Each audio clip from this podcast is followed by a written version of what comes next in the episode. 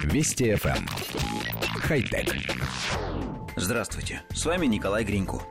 Как известно, в океанах есть места, которые находятся далеко за пределами физических возможностей пловцов, даже хорошо подготовленных и имеющих первоклассное снаряжение. Именно для достижения таких мест команда ученых из Стэнфордского университета разработала человекоподобного робота, получившего название Ocean One, который сочетает в себе современный искусственный интеллект и технологии тактильной обратной связи. Робот-русалка уже успел побывать в своей первой экспедиции на месте давнего кораблекрушения у берегов Франции, где он добыл вазу 17 века. А в дальнейшем исследователи планируют использовать его для поисковых миссий в коралловых рифах и спасательных операций в подводных зонах бедствия. Робот имеет высоту, точнее длину, поскольку плавает он горизонтально полтора метра, оснащен стереоскопическим зрением и двумя манипуляторами. Восемь двигателей малой тяги, аккумуляторы и блок с электронными компонентами расположены в хвосте робота-русалки.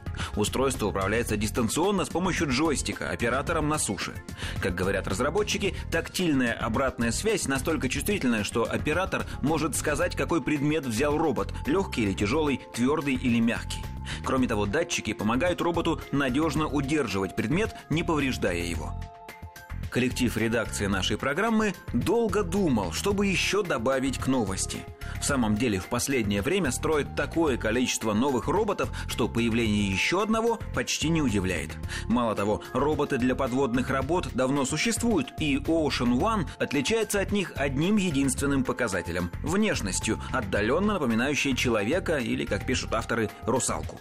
С технологической точки зрения это не только никак не помогает перемещению под водой, но даже мешает. Для подводного плавания нужна максимально обтекаемая форма с минимальным количеством выступов и углублений в корпусе. Судя по всему, робот построен в виде русалки лишь для того, чтобы привлечь к проекту общественное внимание, а затем, возможно, и внимание инвесторов.